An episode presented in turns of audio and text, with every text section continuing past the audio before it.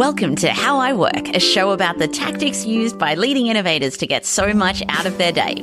I'm your host, Dr. Amantha Imber. I'm an organizational psychologist, the CEO of Inventium, and I'm obsessed with finding ways to optimize my workday. Today's show is another mini episode where I share some interesting research about how you might be able to improve the way you work. Now, you're probably not surprised that I love to do lists.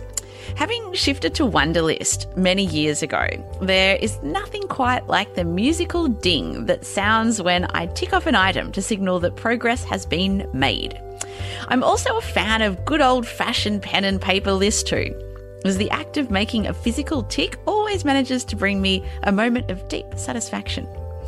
However, the problem with most to do lists is that they don't discriminate between the type of thinking that different tasks require and the fact that our brain is suited to different types of thinking depending on the time of day. So, for example, a big three hour task requiring deep thinking often appears on the same to do list as Callback John from Acme. It takes discipline to prioritize the meaty three hour challenge over the quick call to John. However, according to psychology professor Roy Baumeister, our self control muscle is actually limited. In an article that Baumeister published in the British Psychological Society journal, he writes that when people exert self control, they use up some of this energy, leaving them in a temporarily depleted state. So, if they are trying to exert self control again soon after, they tend to do worse than if they'd not previously exerted that self control in the first place. So basically, what he's saying is that self control is like a muscle that gets tired, and people might start the day fresh and rested, but as you exert more self control over the course of the day, your powers diminish. So this becomes particularly problematic when it comes to our to do list the quicker and almost always less impactful tasks get prioritized because they're easier to do and thus require less self control. And the hard work always remains at the bottom of the list. So, what we need to do is rethink our to do lists so that they enhance our productivity rather than hinder it. Broadly speaking, there are three types of thinking that our brain engages in at work.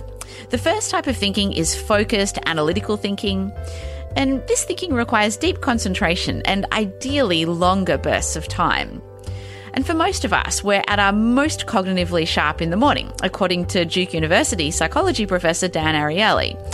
In one post that he wrote online about this, he says that one of the saddest mistakes in time management is the propensity of people to spend the two most productive hours of their day on things that don't require high cognitive capacity. If we could salvage those precious hours, most of us would be much more successful in accomplishing what we truly want. So, as such, we need to create a to do list that is purely reserved for focused or deep work. This should become the first to do list that we look at every morning. The second type of thinking that we need to engage in at work is creative thinking.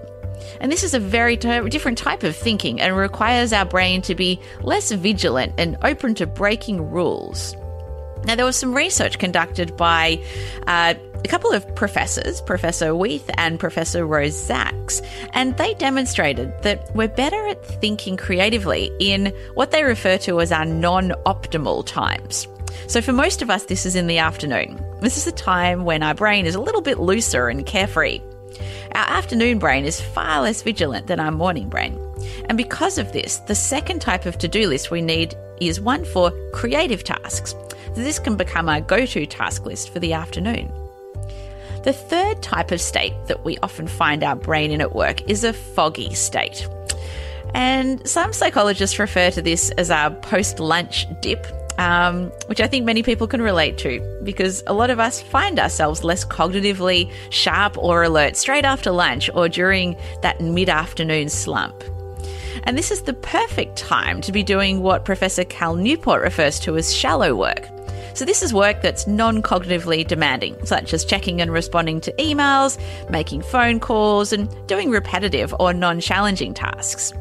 So your third to do list, the foggy list, needs to capture all the tasks that don't require your brain to be doing heavy lifting. Now, if you want a fourth to do list, there is one other to do list that you might want to think about, and I call this the fast list. So, this is a list that should contain tasks that can be done in less than five minutes. It's the perfect list to enable us to remain productive when we've got those short gaps in the day, such as when a meeting finishes a few minutes early, but we've got another one starting on the hour, or we know that we're about to get interrupted with a call from our boss at any minute and don't want to dive into a task requiring deep concentration that will only be taken away from. So, this should become your go to list for those idle minutes, of which we have many throughout a week.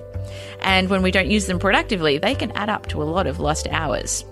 So rather than trying to just have the one mega to do list, split your to do list into four separate lists your focus list, your fast list, your foggy list, and your creative list to take advantage of how your brain works and optimize your productivity.